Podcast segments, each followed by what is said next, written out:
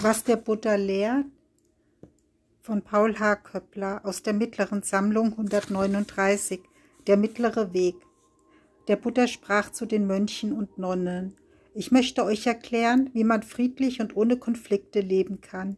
Ihr solltet dem sogenannten mittleren Weg folgen, den ich entdeckt habe.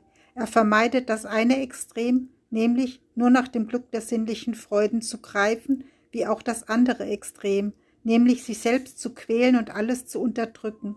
Dieser Weg führt zu Einsicht und Wissen, zu Frieden, zur Sammlung des Geistes und schließlich zum Erwachen.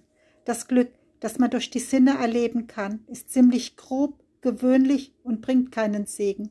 Deshalb ist es gut, sich von dem Verlangen nach sinnlicher Freude zu lösen.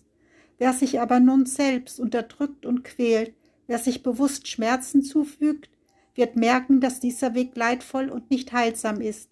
Dieser von mir gelehrte mittlere Weg hat acht Bereiche, die zu entfalten sind, nämlich rechte Sichtweise, rechte Einstellung, rechte Rede, Handeln und Lebensführung, rechte Anstrengung, Achtsamkeit und Geistessammlung.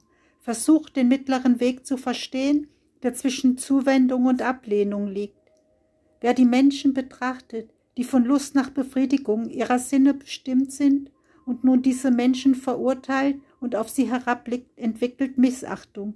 Wer hingegen denkt, dass Menschen, die von der Gier nach sinnlichen Freuden sich gelöst haben, bessere Menschen seien, fällt in das Extrem der Überheblichkeit. Wenn ihr den mittleren Weg meiner Lehre wählt, dann könnt ihr sagen, die Begierde nach sinnlicher Befriedigung ist der falsche Weg, und alles zu verneinen ist auch falsch. Die Loslösung von beiden ist der richtige Weg. So verurteilt ihr nicht, sondern spricht die Wahrheit. Durch die Sinne kann man Glück empfinden, wenn man etwas Schönes sieht, hört, riecht, schmeckt oder fühlt. Ich sage, dieses Glück ist sehr bescheiden und manchmal sogar gefährlich. Es lohnt sich nicht, dieses Glück festzuhalten. Wenn ihr gut meditiert, ist es möglich, das Glück der Vertiefungen in der Meditation erfahren. Dieses Glück ist außergewöhnlich, ist nicht gefährlich und es lohnt sich, dieses Glück zu entfalten und zu pflegen. Wer in Frieden leben möchte, der sollte auf seine Rede achten. Wann immer man etwas sagen will, sollte man zuerst prüfen, ist das, was ich sagen möchte, wahr?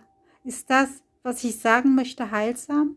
Wenn beides zutrifft, sollte man noch prüfen, ob und wann der richtige Zeitpunkt gekommen ist. Dann sollte man ruhig sprechen und ohne Hass, nicht aufgeregt und so verständlich wie möglich. So solltet ihr wissen, was zu Konflikten führt und was zu Frieden, und euch entschließen, die Wege zum Frieden einzuschlagen. Der mittlere Weg führt zum Frieden und zur Lösung von allen Konflikten.